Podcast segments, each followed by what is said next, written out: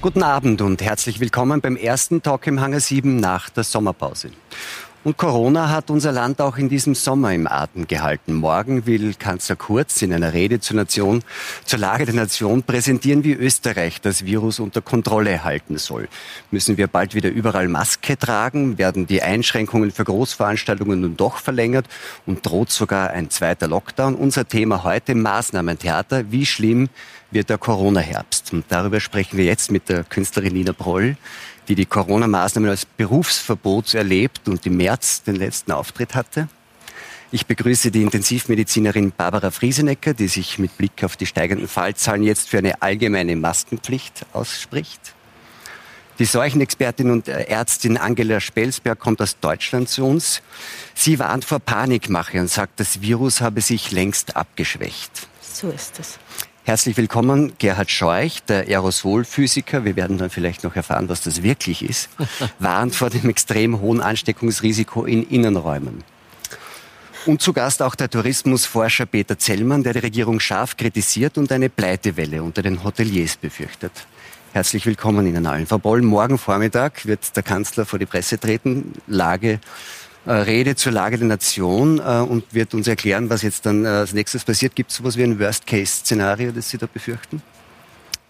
Also ich glaube, der Worst Case wäre, wenn man es nicht schafft, die Diskussion und die, das ganze Thema zu versachlichen und äh, faktenbasiert, evidenzbasiert, verhältnismäßig äh, zu agieren und ähm, weiterhin äh, Panik verbreitet. Ich glaube, das, äh, äh, das wäre das Schlimmste. Also und weiterhin die Gesellschaft spaltet in Lebensgefährder, Lebensretter, vermeintliche Lebensgefährder und Lebensretter, äh, wenn man die Kinder zu Sündenböcken macht oder die, die Jugendlichen. Ähm, also wenn man, äh, äh, äh, wenn man es da nicht schafft, irgendwie ähm, mehr Sachlichkeit in das Ganze zu bringen, das fände ich. Weil das ist das, was Sie zuvor vermisst haben. Das, äh, genau, das habe ich bis jetzt vermisst. Und haben Sie irgendwelche Anzeichen, dass das jetzt anders werden könnte? Äh, noch nicht. Also der Gesetzesentwurf vom Herrn Anschober lässt ja nichts Gutes vermuten. Also der ist ja nicht nur wieder verfassungswidrig, wie es scheint, sondern auch unsinnig zum Teil, weil er ja, weil da ja auch wieder die Rede ist von einem Betretungsverbot von öffentlichen Räumen. Und ich glaube, da sind sich sämtliche Virologen einig, dass dass in der Öffentlichkeit unter freiem Himmel das Risiko am geringsten ist. Also warum sollte man an ein Betretungsverbot von öffentlichen Räumen denken?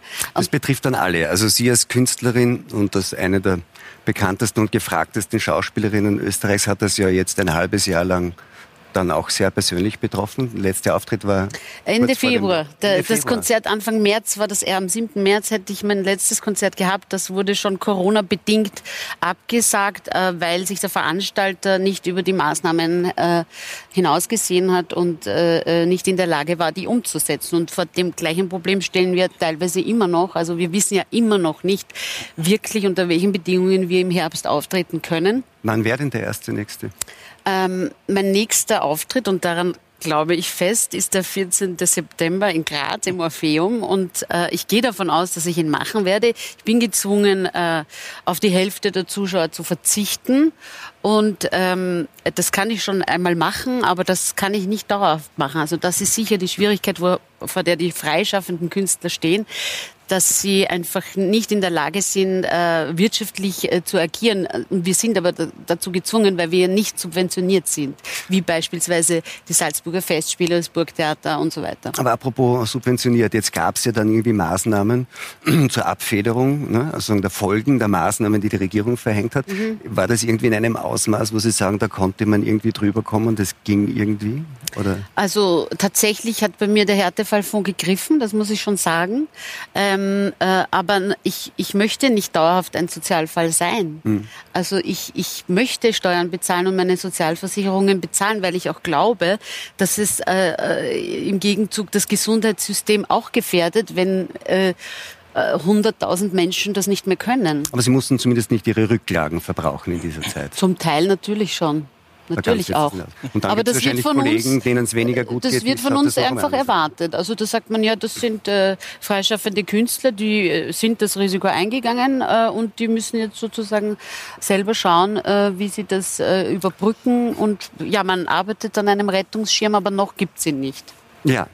Frau Fiesenecker, Sie sind Intensivmedizinerin an der Innsbruck Universitätsklinik äh, und Sie beobachten natürlich die Corona-Lage sehr genau von Anfang an.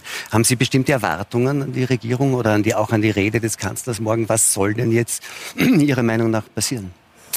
Ich denke, dass die Situation schwierig ist, dass die Kommunikation am Anfang mit den Menschen sehr viel besser war, als sie derzeit gerade ist, dass viele nicht schlüssige zum Teil unsinnige bürokratische Entscheidungen getroffen werden, die mir nicht nachvollziehbar sind, die vielen Menschen nicht nachvollziehbar sind. Schließung der Bundesgärten im Freien macht für mich überhaupt keinen Sinn. Masken tragen im Freien würde keinen Sinn machen, denke ich. Ähm, es gibt viele Dinge, die die Akzeptanz der Maßnahmen, die notwendig sind, schlechter machen, wenn man unsinnige Entscheidungen trifft, die nicht gut diskutiert sind und die nicht gut getroffen worden sind. Und als Intensivmedizinerin muss ich natürlich sagen, dass es Corona gibt, dass wir Corona-Kranke im Krankenhaus haben, dass es derzeit nur zwei Intensivpatienten in Innsbruck gibt. Ähm, und sich Aber vielleicht in der bleiben wir, nur kurz, ja? bleiben wir nur kurz bei dem, was Sie gesagt haben. Also ähm, die so manche unsinnige Maßnahmen und auch Verordnungen haben dann äh, die Akzeptanz geschwächt, auch ja. für die notwendigen Maßnahmen. Ja. Ähm, also Masken im Freien, in Paris, glaube ich, ist jetzt wieder in der ganzen Stadt auch ja, freien Maskenpflicht, in manchen französischen Städten. Das ergibt Ihrer Meinung nach keinen Sinn. Aber Sie würden äh, zum Beispiel schon fordern, dass jetzt die Maskenpflicht in allen Innenräumen wieder eingeführt wird. Da war ich absolut dafür, weil ich mir einfach denke, es ist die Kontrolle, wie gut ein Innenraum gelüftet ist und wie die Luftzirkulation dort ist, die Aerosol Schulbildung ist in meinen Augen einer der wichtigsten Übertragungswege bei diesem Virus.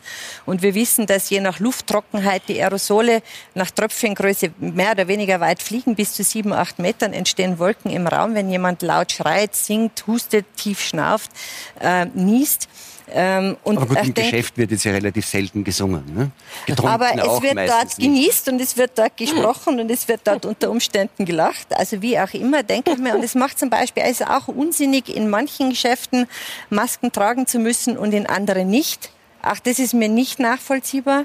Und ich denke, dass es da sehr viel bessere Kommunikation und sehr viel sinnvollere Diskussion zu den Dingen geben muss, dass dann auch wieder die Akzeptanz steigt, wenn man sinnvolle Maßnahmen trifft. Jetzt äh, ist eine, eine der Diskussionen, weil wir ja dann irgendwie auch auf einen touristischen Herbst in den Winterskigebieten zusteuern, ist, ähm, ob es dann quasi das Verbot von Großveranstaltungen, mhm. äh, ob es das geben soll. Das ist so eine ganz zentrale Frage, nicht? Also ich bin jetzt ja nicht ganz der Fachmann für diese Dinge, muss ich sagen, oder die Fachfrau für diese Dinge. Aber Sie Dinge. sind Kongressveranstalterin. Richtig, wir machen jetzt, jetzt wir machen jetzt im, im, das Problem ist, wir machen jetzt nächste Woche unseren Kongress in Innsbruck. Das ist ein Kongress, wo üblicherweise zwischen 200 und 300 Leuten kommen. Wir haben ein extra Sicherheitskonzept mit dem Kongresshaus und mit dem Covid-Beauftragten vom Land äh, abgesprochen. Das Problem ist, wir haben sehr lange überlegt, ob wir den Kongress abhaken, äh, absagen sollen, ähm, haben das dann nicht gemacht, weil wir sonst auf 20.000 Euro Schulden sitzen bleiben, wenn nicht vom Land oder vom Kongresshaus der Kongress abgesagt wird. Das ist mal ein Thema, das uns betrifft und wir versuchen jetzt, diesen Kongress so sicher wie möglich zu machen und mit den wenigen Personen, die dort sind, haben wir ein genaues Konzept, wie die Hygienemaßnahmen zu treffen sind, die Abstände in den Räumen, wo die Masken zu tragen sind, wann sie abgenommen werden dürfen Aber das so ist ja vielleicht bei kleineren Sachen noch mal weniger problematisch, weil genau. Sie haben dann halt 100 ja. statt 300 aber es genau. geht ja zum Beispiel um die Frage, es wären ja dann eigentlich wieder erlaubt, Großveranstaltungen ja. mit bis zu 5000 genau. Menschen, Heute, auch in ja. Innenräumen. Da sind Sie dafür, dass man das weiterhin verbietet? Das kann ich so nicht sagen. Ich bin dafür, dass man es verbietet, wenn entsprechende Sicherheitsmaßnahmen nicht getroffen werden können, weil wir wissen, dass junge Menschen unter Umständen leicht erkranken, manche auch sehr schwer erkranken und auch unabhängig von der Schwere der Erkrankungen sich immer mehr herausstellt, dass auch junge Menschen wirklich an den Spätfolgen dieser Erkrankung leiden, in unterschiedlichster Hinsicht. Da würde ich gern später noch drauf mhm. eingehen, in unterschiedlichen Organsystemen. Also Menschen haben an den Folgen dieser Erkrankung zu leiden, völlig anders als bei der Grippe das der Fall ist zum Beispiel, wenn man das vergleichen will. Und wenn nicht gewährleistet ist, dass eine Großveranstaltung so abgehalten werden kann, dass Abstände eingehalten werden können, dass Masken getragen werden, dass Hygienemaßnahmen eingehalten werden, dann denke ich, kann sie derzeit nicht stattfinden. Anders als bei der Grippe, wo wir Impfung und Therapie haben, haben wir bei Corona weder Impfung noch Therapie. Und deswegen glaube ich, müssen wir mal zumindest die Zeit abwarten, bis wir unter Umständen zu einer Impfungssituation kommen und uns dann besser schützen können. Ähm Frau Spenzberg, teilen Sie die Bedenken und die Befürchtungen von Frau Friesenecke? Nein, ich würde ganz im Gegenteil sagen, dass uns eigentlich der Verlauf der vergangenen Monate gezeigt hat, dass die Bevölkerung nicht so schutzlos ist, wie Sie denken, dass das Virus eins ist, aber die Bevölkerung, auf die es trifft, das andere dass es Immunkompetenzen gibt, die in dieser Zeit, wo das Virus durch die Bevölkerung gegangen ist, aufgebaut worden sind. Wir haben dazu recht gute Daten, Seroprävalenzdaten, auch Daten über T-Zellaktivität, bedeutet, dass wir Erinnerungen des Immunsystems langfristig ähm, nachweisen können, die uns schützen, auch vor einer Exposition. Es ist mir nicht äh, klar, wie man solche Daten jetzt nach dem Ablauf dieser Epidemie äh, nicht zur Kenntnis nehmen kann und will, sondern so tut, als wären wir immer noch am Anfang des, der Ausbreitung. Das sind wir nicht. Wir sind am Ende der Ausbreitung. Die Lockdown-Maßnahmen, die ja bei uns in Deutschland äh, genauso streng waren wie in Österreich, sollten ja das Gesundheitssystem schützen vor Überlastung und gleichzeitig also flatten the curve, äh, die Infektionszahlen schnell herunterbringen. Ähm, wir haben in Deutschland und auch in Österreich die glückliche Situation, dass bei uns wenig Menschen letztlich erkrankt sind, schwer erkrankt sind und auch wenig Menschen vergleichsweise gestorben sind. Wir haben keine Übersterblichkeit, auch in Österreich nicht. Das bedeutet, dass wir letztlich es mit einer beherrschbaren Infektion zu tun gehabt haben und wir jetzt sehr viel gute Daten darüber haben, dass die Infection Fatality Rate nicht wie zuerst prognostiziert 0,9 oder 1 Prozent war, sondern dass sie sich im Rahmen einer normalen Grippe, also 0,1 bis 0,2 Prozent bewegt. Das sind sehr ermutigende Zahlen. Das sollte uns alle froh machen. Stattdessen wird ähm, Alarm geblasen, weil ähm, es ähm, einen Anstieg an PCR-Test-Positiven gibt. Es wird dann behauptet, diese wären infektiöse oder Infizierte. Das ist nicht bewiesen, ganz im Gegenteil. Das Robert Koch Institut bei uns hat mittlerweile über 10 Millionen Tests durchgeführt. Am Anfang waren es 7000 pro Tag, jetzt werden 200.000 pro Tag durchgezogen. Äh, das bedeutet, dass wir als mit einer unstandardisierten ähm, Massentestung zu tun haben, wo sehr viele Fehler auch passieren können, selbstverständlich. Und das wichtigste Merkmal, wie wir Infektiosität äh, abgrenzen können von einfach einem ähm, nicht relevanten Befund, positiven Befund, ist, dass wir uns den Zykluswert, Schwellenwert anschauen, wie viel ähm, Amplifizierungsschleifen bei der Testung notwendig waren, um genügend Virusmaterial nachweisen zu können. Aber das heißt, wenn ich das ja? kurz zusammenfassen darf, Sie sagen, diese angedachten Verschärfungen der Maßnahmen sind eigentlich deswegen nicht notwendig, weil wir erstens das Virus eigentlich ganz gut im Griff haben, ja. nämlich durch das Immunsystem, das ja. wir alle haben, und weil zweitens ähm, wir eigentlich vor einer Überlastung des Gesundheitssystems, die eigentlich der einzige wirkliche Grund ist für den Eingriff in die Rechte, ähm, erstens nicht im Frühjahr nicht hatten, jetzt nicht haben und auch im Winter nicht haben werden. Ganz genau, weil die Immunität, die Immunität, die Verbreitung des Virus ähm, verlangsamt hat. Es ist jetzt zum Erliegen gekommen. Man kann sagen, wir haben seit Ende Mai eigentlich keine steigenden Hospitalisierungs- oder Sterbezahlen mehr. Das ist relativ stabil geblieben. Darf ich da nur kurz einhaken, ja? Frau Friesling, ich möchte an Sie zurückgeben, weil das ist ja ein interessanter Punkt.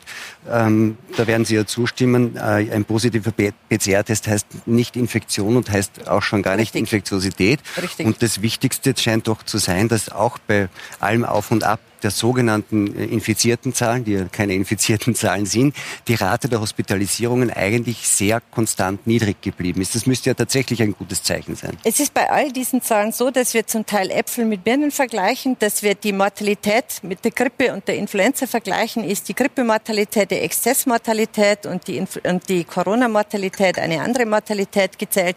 Also es sind in der Statistik sehr viele Dinge, die nicht wirklich vergleichbar sind. Die Zahlenqualität auch gar nicht vergleichen. Schlecht. Faktum ist naja, einfach, dass die ganze Zeit immer. sehr wenige ähm, äh, Corona- oder Covid-19-Patienten in Spitalsbehandlung waren. Das ist äh, Faktum, du musst aber mit das ist doch, Aber das ist doch, das ist doch, diesen, das ist doch dieser guten Prävention zu schulden. Das Präventionsparadoxon ist doch das, wenn ich Prävention mache, dann findet der Supergau, vor dem ich Angst habe, weswegen ich Prävention mache, nicht statt. Aber es hat sich ja, nachdem er die Präventionsmaßnahmen Und, aufgegeben hat, auch nichts verändert an der. Hospitalisierungsquote. Ja, weil dann natürlich im Endeffekt dieses Virus nicht mehr, nicht mehr da war, weil die Leute alle zu Hause geblieben sind. Nein. Und wir haben jetzt, jetzt im danach. Endeffekt, wir haben jetzt Hotspots. Wir haben jetzt Hotspots, wo immer wieder, wenn Leute aus dem Urlaub zurückkommen, wenn es auch Gruppen von Menschen treffen, wo einer krank ist, wo das aufflammt. Wenn es bei diesen Hotspots bleibt, dann denke ich, haben wir eine gute Chance, das weiterhin im Griff zu haben. Und dann wird sich das auch mengenmäßig so abspielen, dass wir es gut im Gesundheitssystem abhandeln können. Wenn es über die Hotspots wieder rausgeht und wir wieder in diese exponentielle Wachstumskurve reinkommen sollten,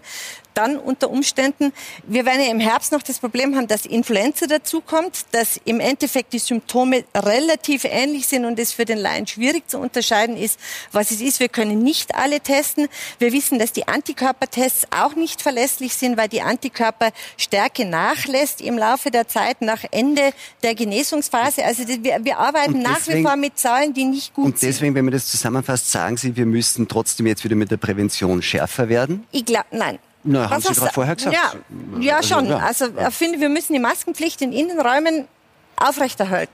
Nein. beziehungsweise in Innenräumen wieder einführen, wo sie nicht ist, weil ich glaube, dass wir eine Solidargesellschaft schon immer noch sind und es geht um den Schutz der schwächeren Menschen in unserer Gesellschaft, die man im Endeffekt äh, davor bewahren muss man. Wenn wir alle diese Dinge nicht tun, laufen wir wieder die Gefahr, dass viele Menschen sterben werden. Das werden hauptsächlich die älteren Menschen sein. Wir wissen, dass der Altersgipfel der toten Menschen zwischen 80 und 90 Jahren liegt.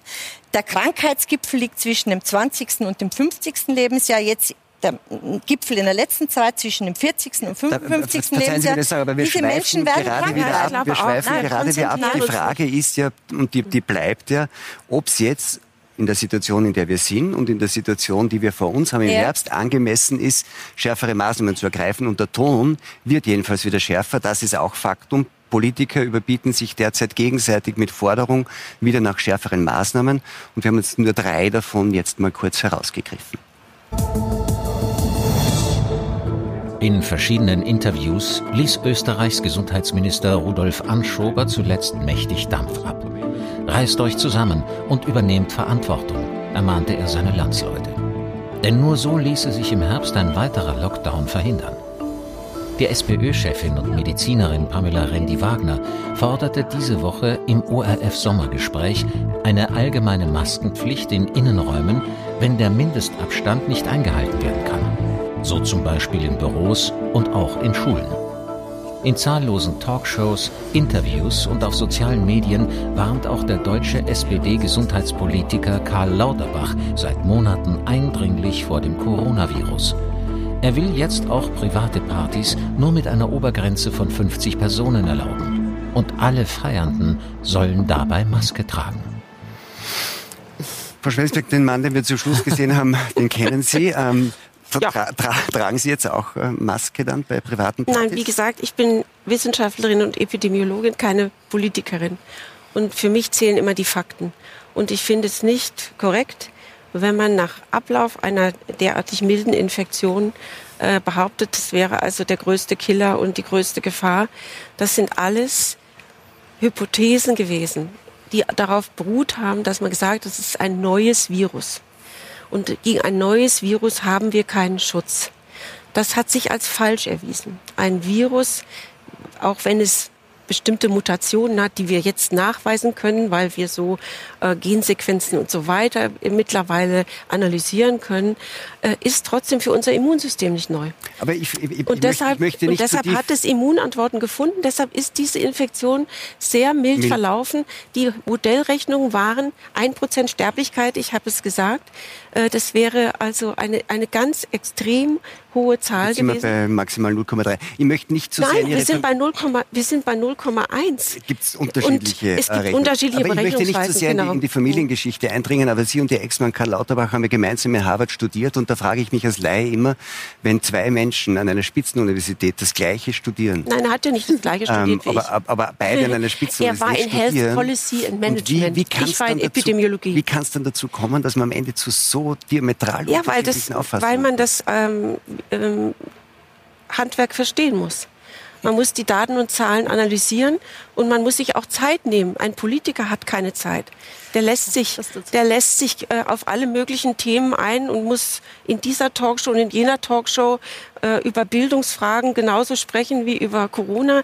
Das funktioniert nicht. Also man muss sich schon hinsetzen und die Zahlen richtig analysieren. Aber deswegen halten sich ja ähm, Politiker sehr oft, manchmal auch nicht, an die, an die Empfehlungen von Beratern, also von Experten, die tatsächlich ihre ganze Zeit damit verbringen, das alles zu analysieren. Und trotzdem gibt's und sind die konfrontiert mit sehr unterschiedlichen Einschätzungen. Da müssen die ja doch handeln einfach. Na, aber hier haben wir ja gerade das Problem, dass sie eigentlich nur von zwei Seiten wirklich beraten wurden. Das eine waren die äh, Virologen selbst, die natürlich an ihre neue Virustheorie geglaubt haben und es waren die Modellierer, die daraus geschlossen haben, dass wir mit 40 Millionen Toten zu rechnen haben und äh, jeder, also fünf Prozent der Erkrankten werden also auf Intensivstationen sein und ein Prozent wird sterben. Und das hat sich alles nicht bewahrheitet. Das bedeutet doch, jetzt ist doch der Zeitpunkt gekommen zu sagen, Gott sei Dank, wir haben es also gesehen, wir haben Fakten und Daten und jetzt müssen wir daraus die richtigen Schlüsse ziehen. Bislang aber ist diese Debatte um die Immunität der Bevölkerung nie geführt worden, was ich nicht verstehen kann. Das ist sowas, ich glaube, Sie haben das auch immer so genannt, nicht? Es herrscht, herrscht sowas wie der virologische Imperativ. Ja, ich habe ähm, das von Ihnen ähm, übernommen.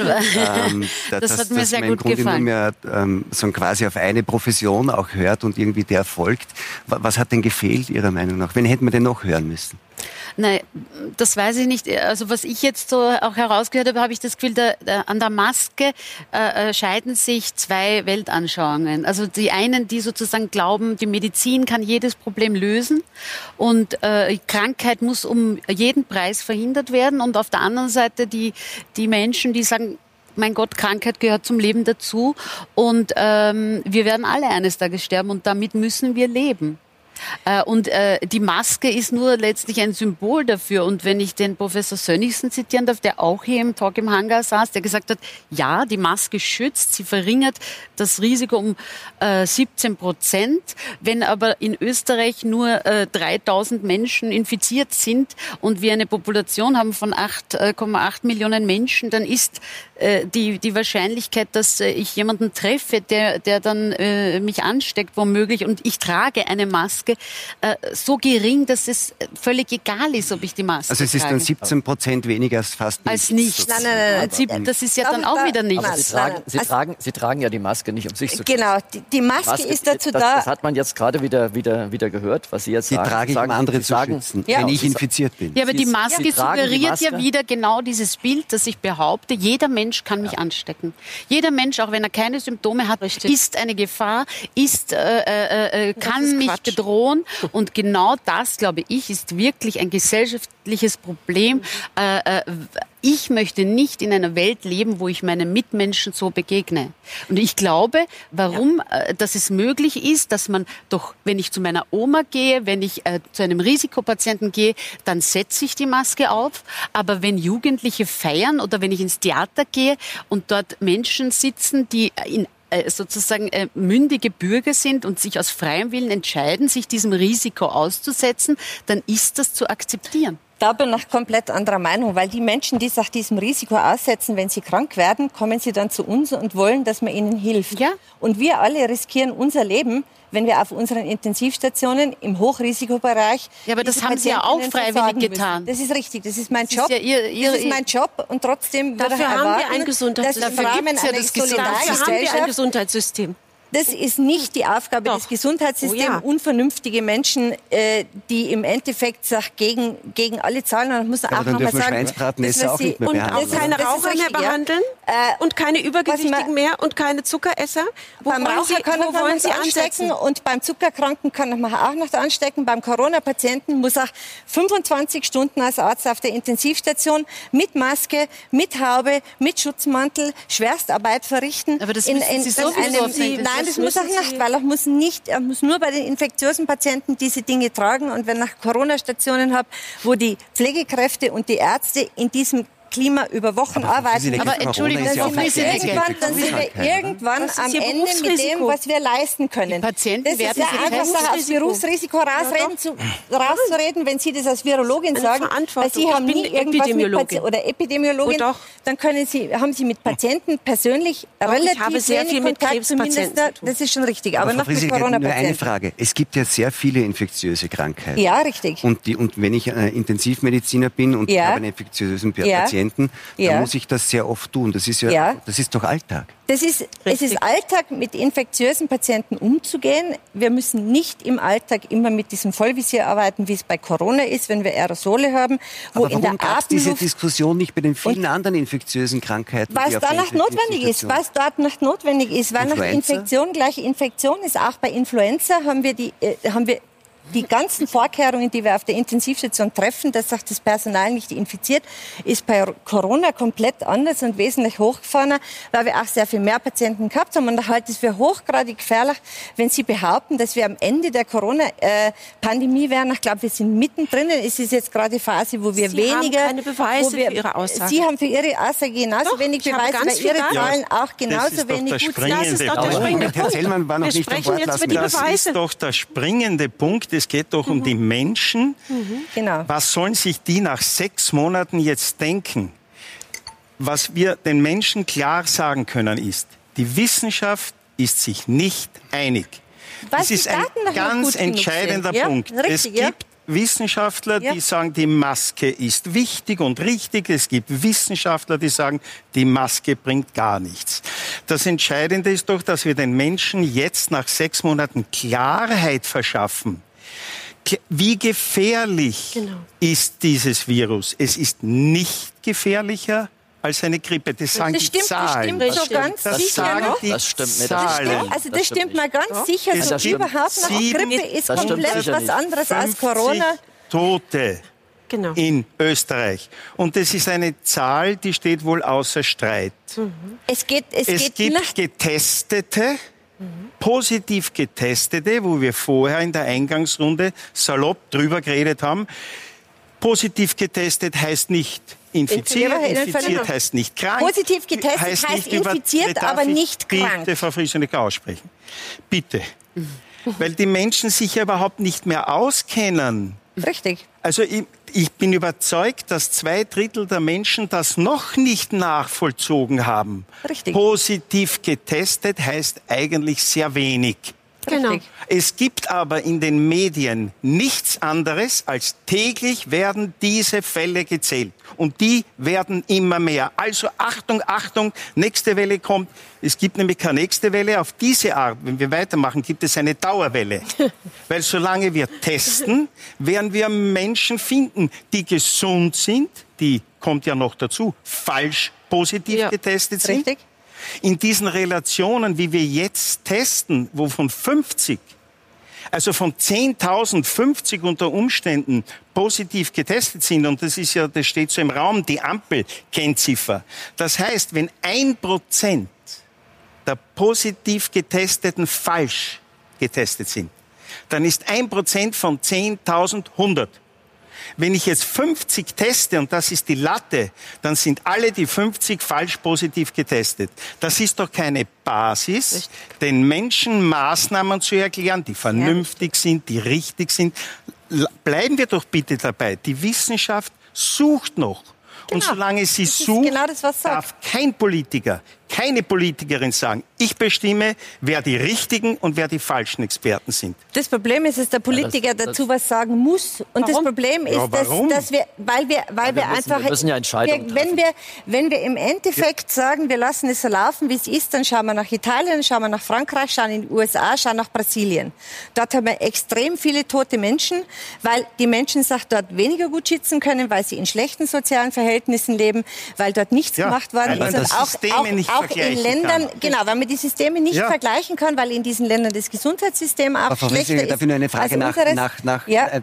Sie haben das jetzt gesagt. Dann schauen wir doch dorthin, dort sterben viele Menschen, weil die leben in sozial schlechten Verhältnissen, die Ja. haben kein, kein Gesund. Warum sollten wir Maßnahmen ergreifen, die notwendig wären für Länder mit schlechtem Gesundheitssystem und schlechten sozialen Verhältnissen? Die haben Frage. wir ja nicht. Wir Das- haben ein wir gutes haben- wir- System, das ist Gesundheitssystem und wir haben Durch, günstige durch soziale das gute. Gesundheitssystem ist es uns gelungen, dass wir auch mit den Lockdown-Maßnahmen am Anfang, dass wir das gerade noch rechtzeitig gemacht haben, dass wir diesen steilen Anstieg der Kurve abgeflacht haben und dass wir damit in eine Situation gekommen sind, dass wir nicht in die Überlastung Aber unserer Intensivstationen gekommen doch sind. nicht. Nein. Ja, sicher stimmt es es gibt, so. Nein, es gibt Wissenschaftler, nicht, ich, hab, ich bin der Hiob, nicht die Botschaft. Es gibt Wissenschaftler, die mir ebenso plausibel erklären, dass die Infektionszahl, also der Reproduktionsfaktor, bereits zurückgegangen ist, bevor die Maßnahmen gesetzt werden und lange bevor die Maske eingeführt Das ist wurde. richtig, das ist mir ist nicht nachvollziehbar Das ist nicht meine Meinung. Das sagen Wissenschaftler, denen ich ebenso ihre Reputation zugestehe wie Ihnen. Ja. Jetzt würde ich als Durchschnittsmensch gerne wissen, aha, eine Wissenschaftlerin, die erklärt es so, eine andere erklärt das aber ganz gegenteilig. Auf der Basis kann ich doch nicht politisch Und Entscheidungen darum, treffen. und darum, Herr Also, aber- Zimmermann, aber und Sie- darum, aber Sie Herr Zimmermann, erleben- frage ich jetzt den Herrn Scheuch ganz Sie erleben. Sie erleben, Sie erleben gerade Wissenschaft. Ja, Sie, Sie erleben, ja- Sie erleben gerade Wissenschaft live. Das ist Wissenschaft. Genau. Wissenschaft heißt Wissen zu Schaffen. schaffen. Das heißt, wir wissen es beim noch. Prozess. Wir wissen es noch Genau. nicht. Ja. Ja. Und ich kann doch, ich, Ja. ich, ich darf dann aber nicht einfach jetzt so eine Situation einfach laufen lassen, weil ich etwas nicht weiß. Äh, Mir war es sehr recht, dass am Anfang in Deutschland relativ schnell Maßnahmen ergriffen worden sind. Das hat uns wahrscheinlich einige tausend Tote äh, erspart. Ja, also von daher Wissen wir aber nicht. äh, Wir, Das- wir, Das wir ist wissen nicht. Das ist Wir eine Behauptung. es Das ist eine aber ist Behauptung. doch, das ist eine Behauptung. Das Das ist eine Behauptung. Aber, Eine aber, aber, Hypothese. aber hätten wir, ja, ist richtig, aber hätten wir es laufen lassen sollen, um Nein. zu testen, um zu testen, ob vielleicht doch Nein. 10.000 sterben? Das sagt ja Nein, niemand. wir hätten- Scheuch, Also das ich- ich Wir bin da- hätten ich die bin da- ich bin da- Immunität der ich bin da eher- Bevölkerung das gleich von. Anfang Ich an bin da eher für feststellen Vorsicht. können. Aber Herr Ich bin da eher das für glaube ich, Vorsicht. das ist ja die Diskussion. Stichprobenuntersuchungen durchführen können, gleich zu Anfang der, äh, der Erregerausbreitung und hätten dann gesehen, dass wir uns schon in der Mitte einer Welle bewegen. Die äh, Daten aus Tecumseh, Das- die sind aus den ich jetzt- 1960er Jahren, Ja. die beschreiben schon die strenge Saisonalität von Coronaviren. Wir kennen das sind- Coronaviren aber das sind- schon viele. Dies aber ist jetzt ein sogenanntes neues Coronavirus. Genau, Dennoch hat unser Immunsystem Erfahrung mit Coronaviren. Aber Deshalb mich ist wundert- die Annahme, mich die wundert- Grundannahme, aber- aber mich dass wundert- die lassen Sie mich Gesellschaft gerade- lassen Sie nein, mich nein, gerade mal- ich, ich möchte das einmal sagen. Die Grundannahme, dass wir keine Immunantwort auf dieses neue Virus hatten, diese Grundannahme war falsch. Warum ist die falsch? Die ist falsch, weil es gegen. Sie glauben es nicht. Wir sind aber nicht in der Kirche. Sie können sich die Daten anschauen. glaube es- ja, Nämlich, ich- ich- es ich ist wollte so. Ihnen gerade- ich wollte Ihnen es gerade- ist so, dass selbst ich wollte Ihnen gerade mal Daten- ich am- wollte am- Ihnen von gerade- Anfang März, da hat man in Island sehr weit weg wollte Ihnen gerade von mal Daten- China, ich wollte Ihnen gerade mal Daten nennen. Seroprävalenzstudien gemacht und drei ich Prozent ich Antikörperprävalenz festgestellt. Drei Prozent. Drei Prozent, das war recht viel für ein Virus, was ja angeblich neu ist und was sich ja noch Aber gar nicht nach Island hätte ausbreiten können. Das hilft uns sehr viel, denn das sagt, es gibt eine Grundimmunität und die wird getriggert, wenn das Virus aufschlägt, wird dieser Antikörperspiegel sehr schnell steigen und auch es gibt nicht nur Antikörper, es gibt eben äh, die Das zelluläre. Immunantwort. Sie wissen das alles genau, aber deshalb bringen Sie das Wissen nicht zusammen. Ab- aber- und das aber- ist ja das, was ich an Einseitigkeit in dieser Debatte von Anfang an kritisiert habe, dass wir das Wissen, was wir haben, nicht zusammenbringen. Also ich bin kein, ich bin kein, ich bin, ich bin kein, ich bin, ich bin kein, ich bin kein Virologe. Ich stelle nur die Frage, wenn diese Immun, wenn diese, wenn diese Autoimmun, ähm, ähm, ähm äh, äh, das innere Auto, Autoimmunsystem da wäre, dann frage ich mich, warum kann in einem Chor in Washington ein einziger Infizierter ähm, von 61 Chormitgliedern 52 anstecken. Warum, warum, warum, warum, warum ist da nicht die Immunantwort von... Das ja, aber das da, waren, da, waren, da, waren, da waren 30, 30 waren,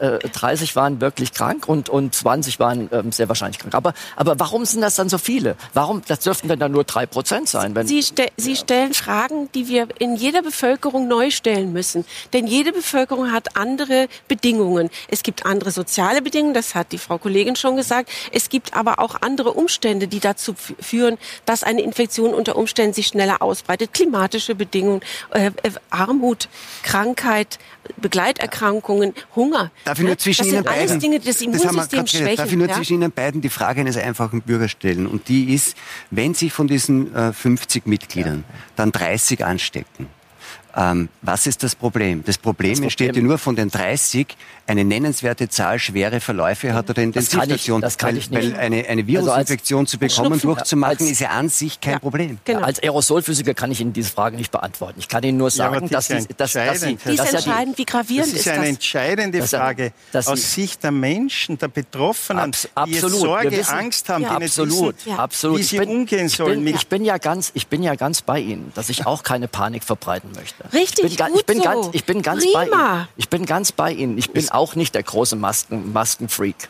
Ja, ich bin hier ohne Maske reingekommen. Ja, also ich, ich bin auch nicht derjenige, der jetzt die Maske überall programmiert. Aber, aber es gibt, es gibt ja auch andere Maßnahmen, die man ergreifen kann ohne die Maske. Ja, genau, aber ich das denke, dass die, Frage. ich denke, dass die Maske durchaus eine flankierende Maßnahme sein kann. Ja, kann. Wofür? Wir wissen, wofür? Wir wissen, dass es eine Ausbreitung des Virus in Innenräumen, dass das stattfindet. Ja, es ist, wir wissen, wir wissen seit Februar oder März, dass diese ganze Pandemie ein Innenraumproblem ist. Das haben chinesische Wissenschaftler schon, schon in, im, in, im März publiziert. Die haben 7352 Infektionen untersucht und haben eine einzige Infektion gefunden, die nicht in Innenräumen stattgefunden hat. Und dann hat man in ganz Europa Ausgangsverbote erlassen. und das, und das war meiner Ansicht genau. nach ein Verbrechen. Die Kinder durften nicht mehr, also das war das, das, nicht mehr draußen spielen. Gott sei, Gott, Gott, sei, Gott sei Dank, Gott sei Dank, Gott sei Dank, Gott sei Dank, niemand. darf ich auch mal. Gott sei Dank, Gott sei Dank hat man ja dann in Deutschland Virologen gehabt, auch wieder Virologen, die aber sich strikt gegen ein Ausgangsverbot ausgesprochen haben. In anderen Ländern war das nicht der Fall. Das halte ich für völlig, völlig, für völlig absurd.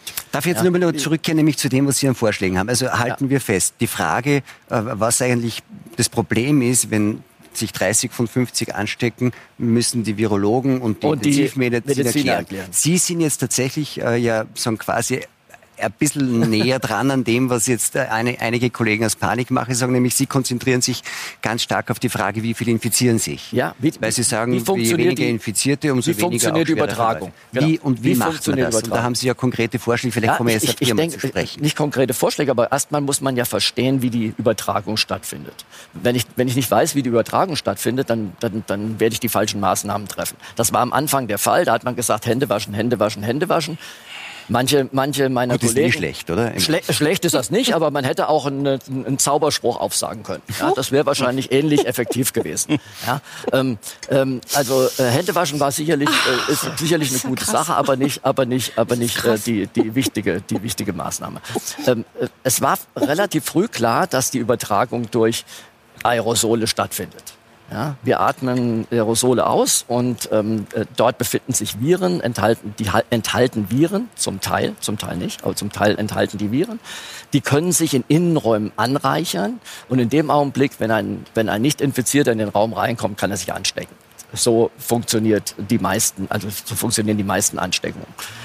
Das kann man nun verhindern, indem man eben zum einen die, ähm, die, die Situation in den Außenraum verlagert. Das wird jetzt gerade in Salzburg, habe ich heute gerade gesehen. Die Festspiele finden im Außenraum statt. Wunderbar. Ja, also man, man kann dort in, im Außenraum dann eben ähm, Auftritte machen und äh, hätte das im Sommer jetzt eigentlich durchführen können. Fand ich eine falsche Maßnahme, dass man größere Veranstaltungen jetzt im Sommer auch im Außenbereich verboten hat, dass man sich darüber aufgeregt hat, dass im, an, am Ostseestrand sich die Leute vergnügt haben, dass Leute in Parks sich getroffen haben. Fand ich alles ähm, okay, ja, weil das im Außenbereich passiert fast fast nichts. Ja. Aber man müsste sich jetzt um den Innenraum kümmern. Wenn wir jetzt wieder glauben, dass wir im Herbst in eine neue Welle hineingeraten, ich kann es nicht beurteilen, bin kein Epidemiologe, es deutet aber einiges darauf hin dann würde ich die Maßnahmen jetzt auf den Innenraum konzentrieren. Dann würde ich eben jetzt ich mir nicht. anschauen, äh, und zwar, und, und zwar, wo, auch nicht. nein, passen Sie auf, pass, lassen Sie mich mal ausreden. Das RKI hat festgestellt, in welchen Innenräumen finden denn Ansteckungen statt? Nummer eins, Altersheime. Also, wir müssen die alten Leute schützen. Das ist wohl, ich hoffe, dass es, dass da, dass da. Da wird Einigkeit herrschen. Ja, ich glaube, ich glaube schon. So, Altersheime, aber das war das Ansteckungs. Bessere ähm, Personalausstattung. Ja, genau. Masken. Schutzausrüstung. Nein. Schutzausrüstung. Die, aber, die, aber jetzt weiter. Zweite, zweiter Punkt war, der zweite Punkt, der, der, zweite Punkt war am Arbeitsplatz und zwar Schlachtbetriebe, ähm, äh, Büroräume. Der dritte Punkt war Krankenhäuser. Der, äh, an, an, vierter, an, an vierter Stelle ja, mhm. lagen dann so ähm, ähm, äh, Flüchtlingsunterkünfte oder Massenunterkünfte. So, ja. Es, Theater es, geht, es geht, nein, es geht nicht um Theater. Es geht nicht um Theater. Es geht nicht um Restaurants. Es geht um die, um die, um die Räume, in denen sich sehr viele Personen befinden, wo sehr wenig Luftaustausch stattfindet. Ich kann nur die Übertragung ähm, äh, mich um ja. äh, die Aber das, aber ich versuche ja. das irgendwie so. in die Praxis umzusetzen. Ja. Das heißt, Sie sagen, in diesen in diesen Lokalitäten, wo das Risiko besonders hoch ist, sollen wir was tun. Also die Luft filtern mit den, äh, ne? am besten erstmal ähm, lüften, lüften, lüften und so weiter. Aber das heißt umgekehrt, wir, wir reden ja darüber, was passiert da im Herbst. Sie würden also sagen, Theaterbetrieb ganz normal. Ähm, ich würde den Theaterbetrieb mit ähm, entsprechenden äh, Schutzmaßnahmen, dass man ähm, bessere Lüftungsanlagen einbaut, ja, viel Luftaustausch schafft, ähm, vielleicht auch noch, ähm, solange wie es irgendwie möglich ist, im Freien arbeitet. Ja, ähm, äh, das kann man, das kann man meiner Ansicht nach relativ problemlos laufen lassen. Jetzt ist es ja für den Wintertourismus und der macht sich ja die, die meisten Sorgen, ne? Äh, weil im Sommer ging das jetzt ja eigentlich ganz gut im österreichischen Sommertourismus. Jedenfalls manche, am Land, in, in der Stadt ist es katastrophal aber, aber so quasi in den Erholungsorten. Jetzt ist es ja für die, für die, könnte man sagen, die Skisaison ist eigentlich ungefährdet, weil im Freien passiert eh nichts. Skifahren ähm, können Sie ohne. Man muss die, ohne Maske. Man muss die Partyszene irgendwie, muss man in den Griff kriegen, das könnte schwierig werden. Und dann wird es natürlich bei den, bei den Transportanlagen, dort wird es dann wirklich heikel. Ne? Ja, aber wenn wir so weiter tun, die Menschen in Angst und Schrecken versetzen, werden die wenigsten sich äh, in irgendein Skigebiet erwagen, weil ja alles unklar ist. Äh, weil es man ja nicht, alles, wie ist es, ist in der Gondel, politisch, wie, politisch ist das, wie ist das in der Gondel, äh, wie kann, darf ich dann am Abend essen gehen mit Freunden oder gibt es da wieder Abstandprobleme, das ist ja alles im Fluss. Das heißt, äh, die Veranstalter wie die Gäste, also die Hoteliers, die, die Gastronomen, aber auch die Gäste kennen sich ganz sicher noch überhaupt nicht aus. Und jetzt darf man, Herr Fleischhacker, eines nicht vergessen. Der Sommertourismus ist mit dem Wintertourismus überhaupt nicht zu vergleichen. Wir hatten schon im Sommer das Problem, die große Sorge, wie wir diesen Sommer überleben. Jetzt haben manche Betriebe und manche Regionen das sehr gut geschafft. Aber es haben viele Betriebe, kleinere und viele Regionen große Probleme und werden ihre Probleme in den Herbst, in Aber den Winter hineinführen. Der Unterschied ist jetzt der, dass im Sommer kann man den Österreicherinnen und Österreichern, die gerne ins Ausland fahren, sagen, bleibt's doch zu Hause, ist doch sicherer, außerdem ist Österreich schön, einmal ein Österreich-Urlaub. Warum denn nicht? Das hat recht gut funktioniert, nur das geht im Winter nicht. Weil im Winter fahren die 25 Prozent der Österreicher, die überhaupt auf Skiurlaub fahren, ohne dies zum überwiegenden Teil in Österreich Ski. Da wird dieser Ausgleich statt der Deutschen bleiben wir in Österreich nicht funktionieren. Das heißt, wenn wir das gesamte Potenzial der Österreich-Skiurlauber ausschöpfen, wenn wir das gesamte Potenzial ausschöpfen, bleiben 75 Prozent, die wir nicht ersetzen können, über.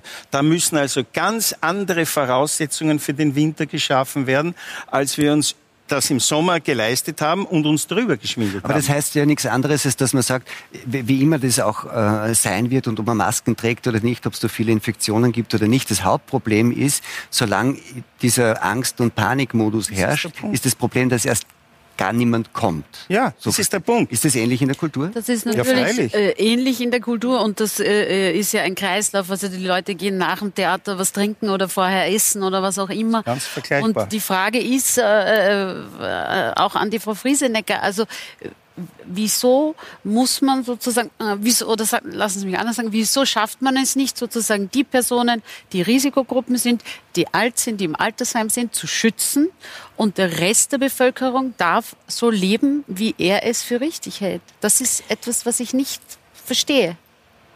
Also ich denke, ich muss Ihnen allen natürlich auch irgendwo recht geben, weil es ist in unserer aller Sinn, dass der Tourismus floriert und dass die Wirtschaft noch zusammenbricht und dass die Theater- und Kunstszene funktioniert, äh, ist auch durchaus das, was ich mir persönlich sehr wünschen würde.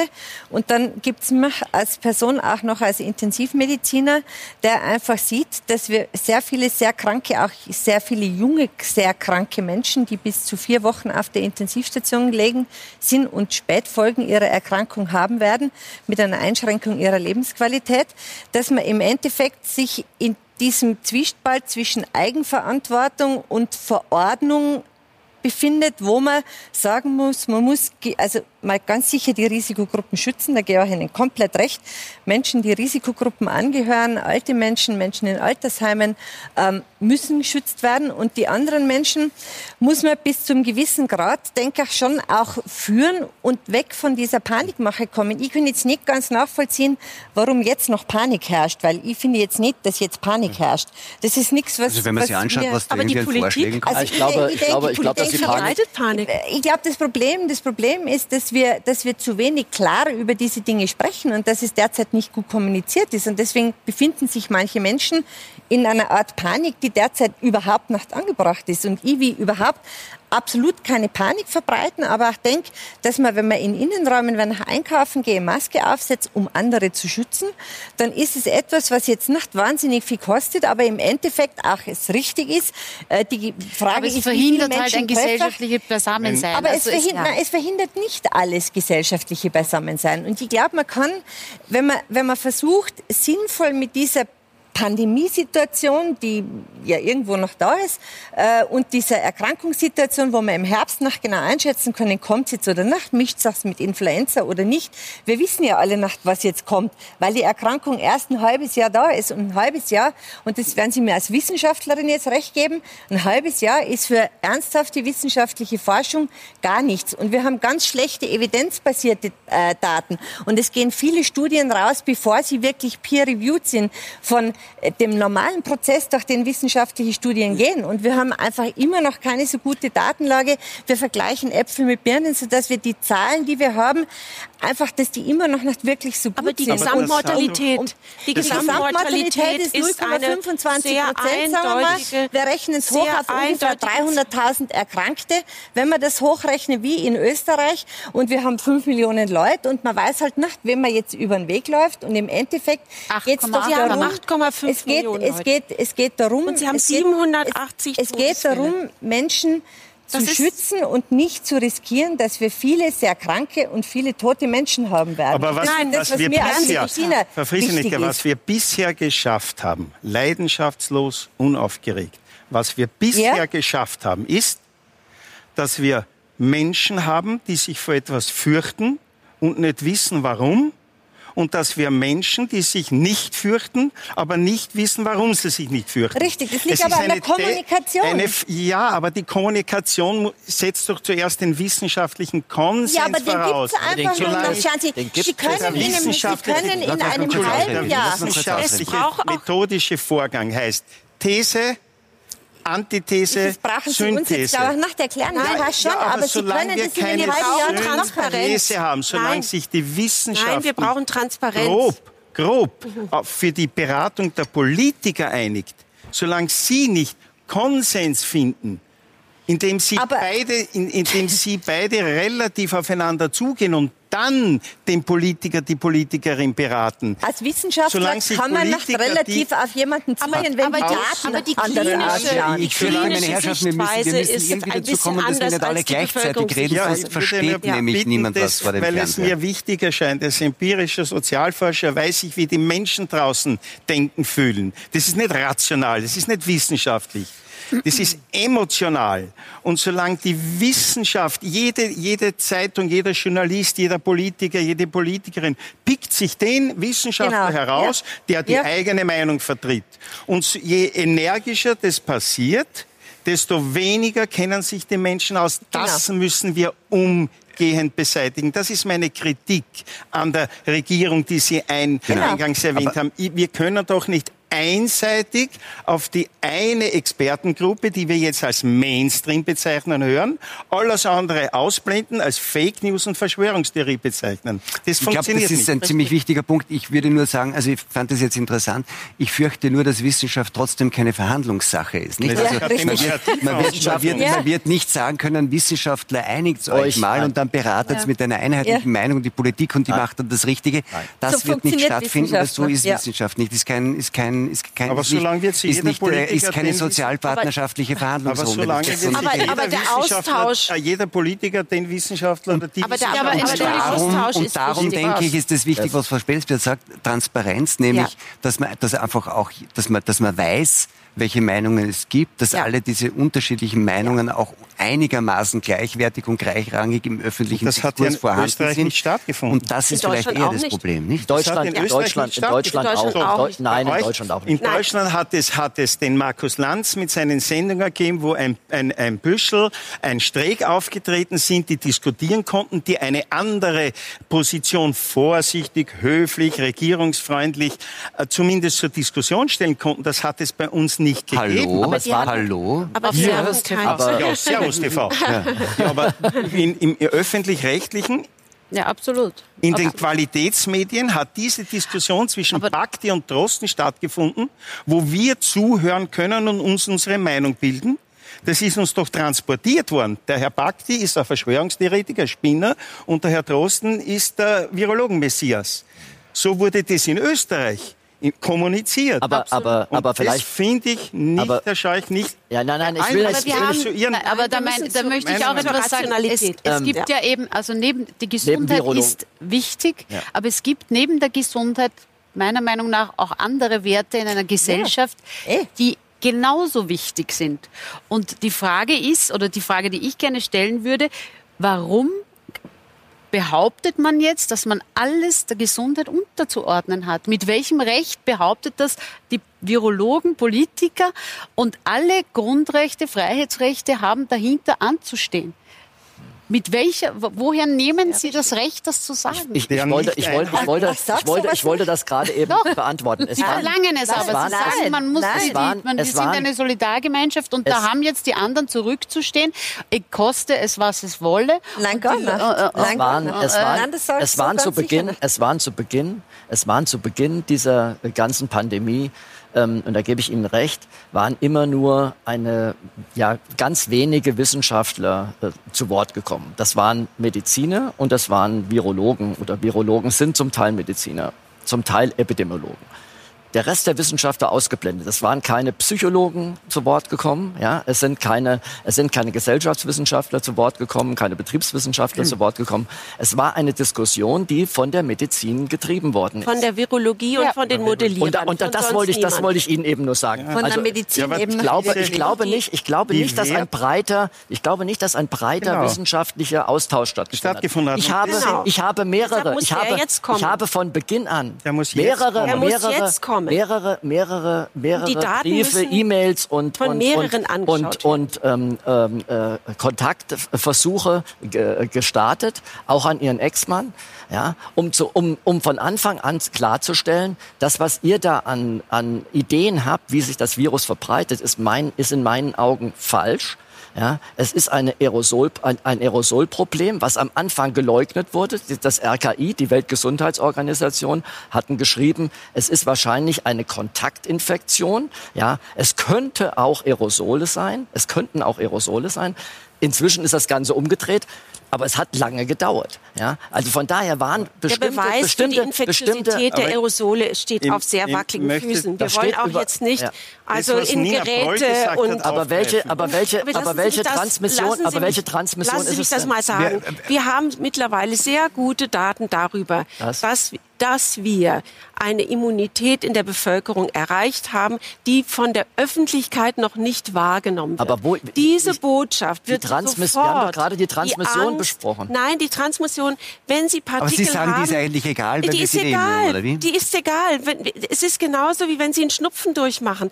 Äh, Sie, Sie ist kriegen, ist die, ist Sie die kriegen eine Immunität. ist, die, ist es eine Kontaktübertragung wenn oder ist wir, es eine, wenn wir es eine immer nur auf das Virus schauen und immer nur auf die Viruspartikel, werden wir die Antwort nie bekommen, sondern wir müssen auf die Bevölkerung schauen, auf die diese Partikel treffen und wir müssen auch schauen, ob diese Partikel überhaupt infektiös sein Aber können. die müssen doch erst man in den alles Menschen rein. messen. Nein, die, wenn der Mensch immun ist, wenn der Mensch immun ist, werden sie ihn gar nicht erreichen. Seine, seine Abwehr ist schon in der, in der Mund- Das heißt und also, Nasenschleimhaut die Viren sind so hier intakt. irgendwo und ich Ja, bin- wir sind umgeben von Viren, glauben Sie es mir, und nicht nur Das von Corona. ja.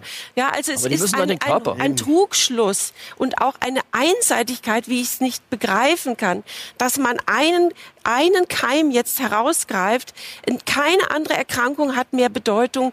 99 Prozent der Menschen sterben an anderen Erkrankungen. Ein Prozent ist an Corona gestorben.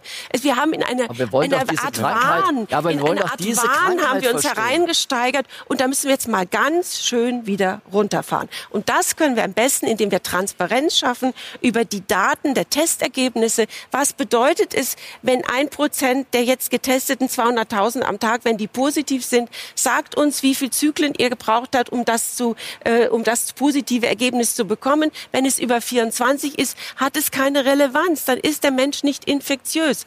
Das bedeutet, wir haben Instrumente in der Hand. Das Robert-Koch-Institut muss die Daten nur offenlegen. Und das verlangen wir, bevor eine Bundeskanzlerin erklärt, dass jetzt wieder ganz schlimme Maßnahmen welche, drohen. aber welche Daten wollen Und ein Bundeskanzler bei Ihnen. Das dürfen Politiker nicht ohne eine evidenzbasierte Grundlage. Sonst machen sie sich des Totalitarismus Aber- schuldig. aber- Und aber das müssen wir alle gemeinsam verhindern. Und das können wir auch. Wir haben Aber die wir Daten. Können doch nicht, wir können doch Wir nicht auf evidenzbasierte. Daten warten. Nein, und wir haben sie doch schon. Nein, die haben wir eben nicht. Entschuldigung. Nein, wir haben wir eben haben nicht. sie eben Nein, doch. Sie nein. nehmen sie nur nicht zur Kenntnis. Nein. Ich glaube, es die, gibt die klinische mehr, als Medizin, die klinische Medizin nimmt sie nicht zur Kenntnis. Die Arbeiten von John Ioannidis werden nicht zur Kenntnis genommen. Sie werden nicht mal diskutiert. Es ist eine, es ist eine partielle Amnesie, würde ich das meinen. So, jetzt darf ich mal einen ganz kurzen Cut machen. äh, ich, ich stelle fest, äh, es gibt da irgendwie Meinungsunterschiede. Sie sagen, das, ich finde das total interessant, Sie sagen, Sie interessiert in erster Linie, wie sich das Virus verbreitet. Nein, mich interessiert ähm, doch. Ich, ähm, ich kann, wie sich, wie Stopp, sich, wie sich das stopp. verbreitet und wie Mich man interessiert- verhindern kann, dass mich, es sich mich, verbreitet. Mich interessiert, mich interessiert, es ja auch. mich interessiert viel mehr. interessant. Mich interessiert viel Welche mehr. Relevanz hat es? Nein, ich meine jetzt Mich, nur in dem mich, Zusammenhang. interessiert, mich interessiert viel mehr. Ich, ich verstehe nur diesen einen Ja. Mechanismus, weil ich bin Und deswegen reden Sie in erster ich Linie kann, über ich kann den. mich, ich kann mich, Frau- ich kann mich nicht über Immunologie hier unterhalten oder über über über. Aber Frau, aber Frau Sie sagt, Gesprächspartner. bitte, Frau, Frau sagt vielleicht mit einigem Recht, es ist vielleicht gar nicht so wichtig, wie sie es überträgt. Wichtig ist es ja, was es mit dem Menschen macht. Nämlich macht es ihn krank, ist er immun, landet er im Krankenhaus und landet er dann in der Intensivstation und müssen wir befürchten, dass das Gesundheitssystem überlastet wird. Denn das, und da glaube ich, muss man zurück drauf gehen, Ja. das ist ja die einzige Rechtfertigung, die es gibt und das ist auch die Rechtfertigung, die ins Spiel gebracht wurde, dass man freiheitseinschränkende, grundrechtseinschränkende Maßnahmen setzt,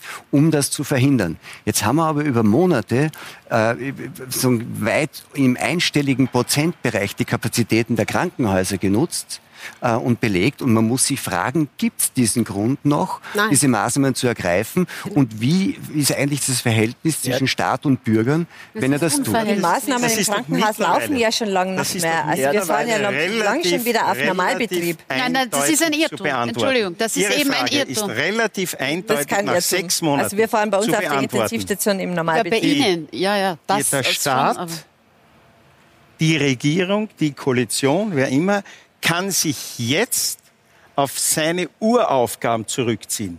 Nämlich erstens, das Gesundheitssystem muss funktionieren. Sehr Bettenkapazität und abbauen. Intensivkapazität muss garantiert sein. Genau. Ist erledigt, abgehakt.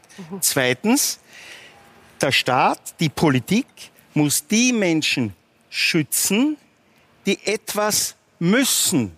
Ich muss zum Arzt gehen. Ich muss in die Apotheke. Ich muss ins Krankenhaus. Ich muss vielleicht einkaufen gehen in den Supermarkt. Dafür kann der Staat Masken vorschreiben, weil es ja um den Schutz derer geht, die etwas tun müssen. Der Staat muss auch Massenveranstaltungen ordnen, keine Frage. Wie weit muss man da schützen oder nicht? Und das Allerwichtigste, und das passiert, das wird überhaupt noch nicht andiskutiert, der Staat muss verordnen, dass Kranke zu Hause bleiben.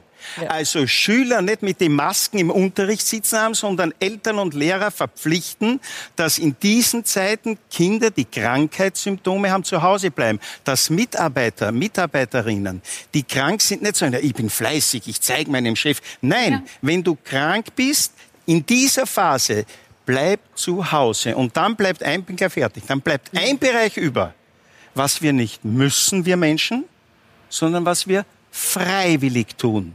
Und das ist der gesamte Freizeit-, Kultur-, Sport-, Tourismusbereich. Da nehmen ja Menschen freiwillig an etwas teil. Ja. Und dort kann Eigenverantwortung viel Danke. mehr derzeit eingesetzt werden. Da hat sich Absolut. die Politik zurückzunehmen. Die ersten zwei, drei Wochen waren in Ordnung, keine Frage. Aber jetzt sollte die Politik trennen. Wo ist der Freiraum für die Menschen verantwortbar? Kultur, Kunst, Sport. Sport. Gut. Und, äh, das, und das, wo an muss dem, ich andere genau, an dem, an dem Punkt kommt natürlich ein wichtiges äh, oder ein interessantes Phänomen ins Spiel. Wenn ich dann, wenn der Staat aber dann paternalistisch bleibt und alles ordnet, ja. dann leitet er, oder wenn man so will, dann, das sind ja auch Anreize für eine gewisse Form der Denunziationskultur, nicht? Also wenn, dann, wenn man dann sagt, und da ist schon wieder einer ohne Maske, ist, Sie, Sie haben, einen, Sie haben einen Song ähm, irgendwie produziert zu dem, mhm. zu dem Thema, den ich sehr interessant fand. vielleicht schauen wir uns da kurz äh, eine Passage draus an, weil es eher auch wieder um Schule und Kinder geht. Getroffen mit deinen Freunden. Die Hände nicht gewaschen, wie mir scheint. Es ist verboten, den Virus zu inhalieren. Du Mörder, du durchinfizierter Lebensgefährder, ich sag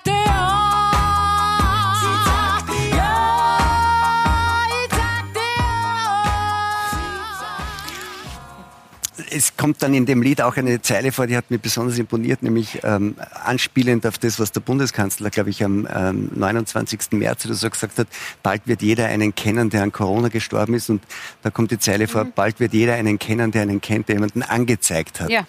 Ähm, erleben Sie das noch immer so? Es ist diese, diese, diese Trennung in Lebensgefährder und Lebensretter, also wer rausgeht, ist ein Lebensgefährder. Hat sich das irgendwie in Ihrer Wahrnehmung irgendwie etwas abgeflacht oder ist es noch da? Nein, ich glaube, das ist also eher so, und auch je strenger die Maßnahmen wieder werden, umso mehr wird es uns wieder begegnen. Also für, für meinen Song und äh, karrieretechnisch wünsche ich mir es. Für mich als Mensch und als uns als Gesellschaft wünsche ich mir das Gegenteil. Ähm, und ich, was ich so spannend finde und interessant finde, das Thema Eigenverantwortung. Ähm, was die Menschen alles tun, um nicht Eigenverantwortung zu übernehmen und vor allem, was sie für Vorstellungen von Eigenverantwortung haben.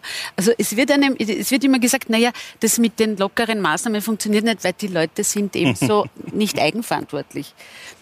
Eigenverantwortung heißt, dass ich für mich Verantwortung übernehme. Ich treffe Entscheidungen, ich gehe ins Theater, ich gehe ins Restaurant, äh, ich gehe Skifahren, äh, ich treffe mich mit Freunden äh, und gehe bewusst das Risiko ein, äh, äh, einer möglichen Ansteckung und äh, kann mit den Konsequenzen leben.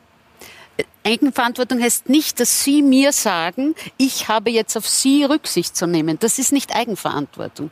Das, das ist Solidarität. Das ist was anderes. Aber, ja, aber nicht Eigenverantwortung. Solidarität lebt begrifflich von der Freiwilligkeit. Erzwungene ja, Solidarität ist, ist, keine Solidarität. Ja, das ist richtig. Ja, das stimmt. Punkt. Trotzdem sind wir eigentlich schon eine solidarische Gesellschaft noch immer. Hm wenn wir Sollten das wollen. Wir ja, aber da, Sie, äh, wieso sind Sie nur da solidarisch und wieso sind Sie nicht solidarisch mit all den Menschen, die, die sozusagen die Kollateralschäden Na, dann aushalten? Schon, ich finde einfach, da gibt es dann keine Solidarität. Da wird mir, Moment, da wird mir zum Beispiel gesagt, naja, Frau Proll, warum treten Sie nicht einfach zweimal am Abend auf? Also für dieselbe Gage. Sag, ich, sag das einmal einem Lehrer. Sag einmal einem Lehrer, er soll doppelt so viel unterrichten und die gleiche Gage bekommen. Oder einem Polizisten, er muss doppelt so viel Dienst machen, kriegt aber nur das Gleiche. Da gibt's äh, Streiks ohne Ende. Also hier gibt's dann null Solidarität und da wird von uns verlangt, naja, das ist, seid wenigstens solidarisch. Das kann auch sehr gut nachvollziehen, was Sie sagen. Und das ist ganz sicher ist ausgesprochen schwierige Situation, weil das kein krisensicherer Job ist im Gegensatz zu dem eines Arztes. Muss man ganz ehrlich Ich glaube, er wäre sagen. absolut sicher, weil Natürlich. es würden die Leute gehen, wenn, wenn es nicht diese, erstens die Angstmache gegeben hätte und wenn wir, wenn sie uns lassen würden. Also das ist ja auch unsere Forderung. Also ich spreche jetzt für die freischaffende Kunst. Äh, äh, das sind immerhin zwei Drittel aller Kunstschaffenden, 180.000 Menschen, die in diesem Bereich arbeiten und denen die Grundlage entzogen wurde, äh, wirtschaftlich zu arbeiten. Und deswegen sagen wir, unter gegebenen Umständen gibt es keinen Grund, warum wir nicht jedes Ticket verkaufen sollen. Und wenn wir gezwungen sind, nur die Hälfte der Tickets zu verkaufen, dann muss es irgendeine Form von Schadenersatz oder äh, Ausfallshaftung Aber geben. das glaube- heißt, ich es glaube, das doch in der Verantwortung der Veranstalter, mit denen Sie arbeiten, dass die einen Raum schaffen, in dem die Luftbewegung so ist, dass Ja, aber man das, noch aber das, nachdenken aber das, Das dürfen, kommt ja aber das, nicht dürfen, aber das dürfen, Und wer soll denn das das, zahlen? das dürfen Sie ja im Wer soll diese. Investitionen treffen, wenn Das er nicht das einmal weiß, ja ob es nächstes Jahr ich Veranstaltungen glaube, das, gibt? Das Wichtige ist jetzt, das das- Wichtige ist jetzt bei der Politik, und das ist, glaube ich, die große Richtig. Krux, die Maßnahmen wieder zurückzunehmen, die man eingeführt hat. Diese Maßnahmen einzuführen und immer schärfere Maßnahmen einzuführen. Das ist, glaube ich, relativ leicht als Politiker. Ja, jetzt aber zu sagen, Ja, man müsste es einfach machen. Ja klar müssen sie es machen, aber das ist, ich, ich sage nur, das ist schwierig. Ja, äh, ich habe ich hab eine, Wieso? eine ich Warum? hab ein, Sie Man kann nur nur die warum, Epidemische warum es Antwort. Sie brauchen nur die epidemische Lage nationaler Warum? Tragweite Weil die- aufzuheben. Es muss nur das Parlament zusammenkommen und sagen, diese epidemische Lage ist beendet. Aber es tut- es ich, ich, habe ja nur, ich einfach. habe ja nur festgestellt, dass Ja. den Politikern das sehr schwer fällt. Ja, aber das ist ja kein Kriterium. Das ist kein Kriterium. natürlich, ist kein Kriterium. Natürlich, ist kein, natürlich ist kein Kriterium und ich wünschte mir das doch auch. Ich bin ja auch dafür, Ja, dass, dass Maßnahmen nicht ständig verschärft, sondern wieder reduziert werden. Aber ich sage Ja, aber nur, dann sollten wir uns einig sein, das Wir sind uns- einzufordern. wir sind uns Bei da aller einig. Verschiedenartigkeit Wir sind uns da der einig. Standpunkte. Wir Sehr sollten gut. der Politik Jawohl. endlich sagen, so geht das Nicht bitte weiter. nicht bitte, weiter. bitte nicht nur, bitte nicht nur immer verschärfen, sondern die Ja. Maßnahmen, die eingeführt werden, müssen sauber begründet sein, Ja, das- müssen sauber kommuniziert ja. sein gegenüber der Bevölkerung, damit sie nämlich auch äh, praktiziert werden. Denn unter Zwang gibt es keine Solidarität, da gebe ich Ihnen vollkommen recht. Ja? Und dann müssen die Maßnahmen wieder zurückgefahren werden, die man, die man gemacht hat. Warum muss im Außenbereich, warum, warum Ja, ja, führen, warum also muss im fand das Außenbereich sehr gut, was Sie gesagt haben, dass Äh, man sagt, die Dinge, die man tun muss, wo muss man belegt wo sein. gefährdete Menschen hingehen müssen und auf womöglich in, potenziell in, infektiöse Menschen treffen, dort Maßnahmen machen Sinn.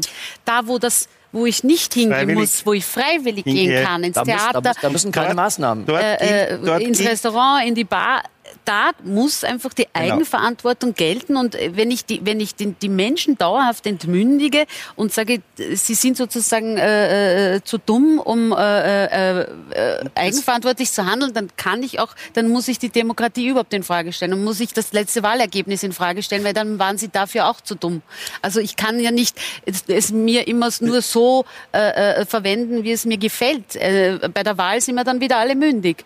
Ja, das, Oder Problem was? ist, Ja. das Problem ist einfach immer noch, dass wir in einem halben Jahr, seit wir dieses Virus jetzt in dieser Form kennen, sage ich mal, ähm, einfach immer noch nicht genug gute Daten haben, dass wir wirklich alle einheitlich der gleichen Meinung sein können, weil man die Dinge wie immer in der Wissenschaft aus verschiedenen Standpunkten sehen kann, unterschiedliche Ergebnisse erzielt und sich vielleicht irgendwann mal einigen kann. Und es ist ganz wichtig, diesen Prozess wieder mehr in Gang zu kriegen und es auch nach außen dann besser zu kommunizieren, damit wir im Endeffekt dann äh, äh, sinnvoll mit diesem Virus umgehen, ohne Menschen zu gefährden. Das Aber ist, das glaube ich, das, was wir, das So wir brauchen. Richtig. Ohne sie zu verängstigen. Wichtigste ist doch, dass man den Menschen, die freiwillig etwas aufsuchen, wenn, wenn es uns gelingt, der Politik abzuringen, dass sie diesen Raum frei macht, dann braucht es doch nur mehr eine solidarische, eigenverantwortliche Grundlage. Wer sich krank fühlt, Fieber hat, hustet, soll Ja, bitte das- zu Hause. Hause. bleiben.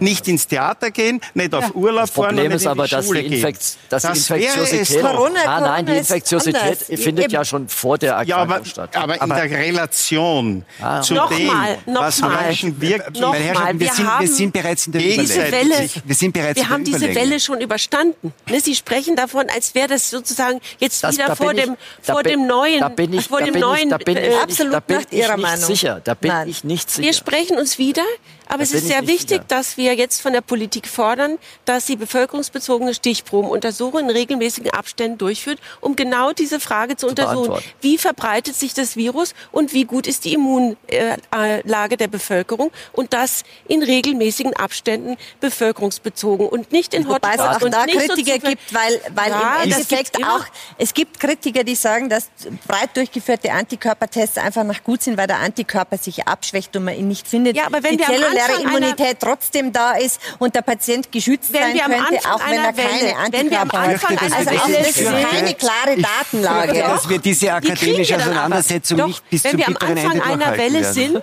dann ist es so, dass logischerweise, wenn die Zahl der Infizierten steigt, auch die Zahl der Antikörperträger steigen muss. Und wenn die Welle abklingt, werden auch diese wieder zurückgehen. Das bedeutet im Klartext, wir haben eine gute Möglichkeit, sehr schnell, sehr effizient Daten zu beschaffen. Sehr schnell glaube ich eben nicht. So, sicher ich, doch. ich stoppe John jetzt, ich stoppe jetzt, ich stoppe jetzt diese, diese akademische Diskussion, obwohl ich auch ein Fan von John Ioannidis bin. Gut. Und sage, ich würde mich eher anschließen dem äh, Schlusswort von Nina Broll, nämlich zu sagen, und Herr Zellmann gemeinsam zu sagen, ähm, da, dort, wo was sein muss, dort muss sagen, auch Re Regeln geben. Aber dort, wo jemand etwas freiwillig tut, dort sollte er auch wirklich frei sein, es zu tun oder nicht. Können wir uns darauf einigen? Ja, absolut. Das wären schon mal ich habe ein ich hab Anfang. so gern Einigkeit. Vielen Dank. Meine Damen und Herren, äh, vielen, Dank, vielen Dank für dieses Gespräch. Harmoniesüchtig. Ihnen einen schönen Abend. Bis zum nächsten Donnerstag beim Talk im Hangar 7.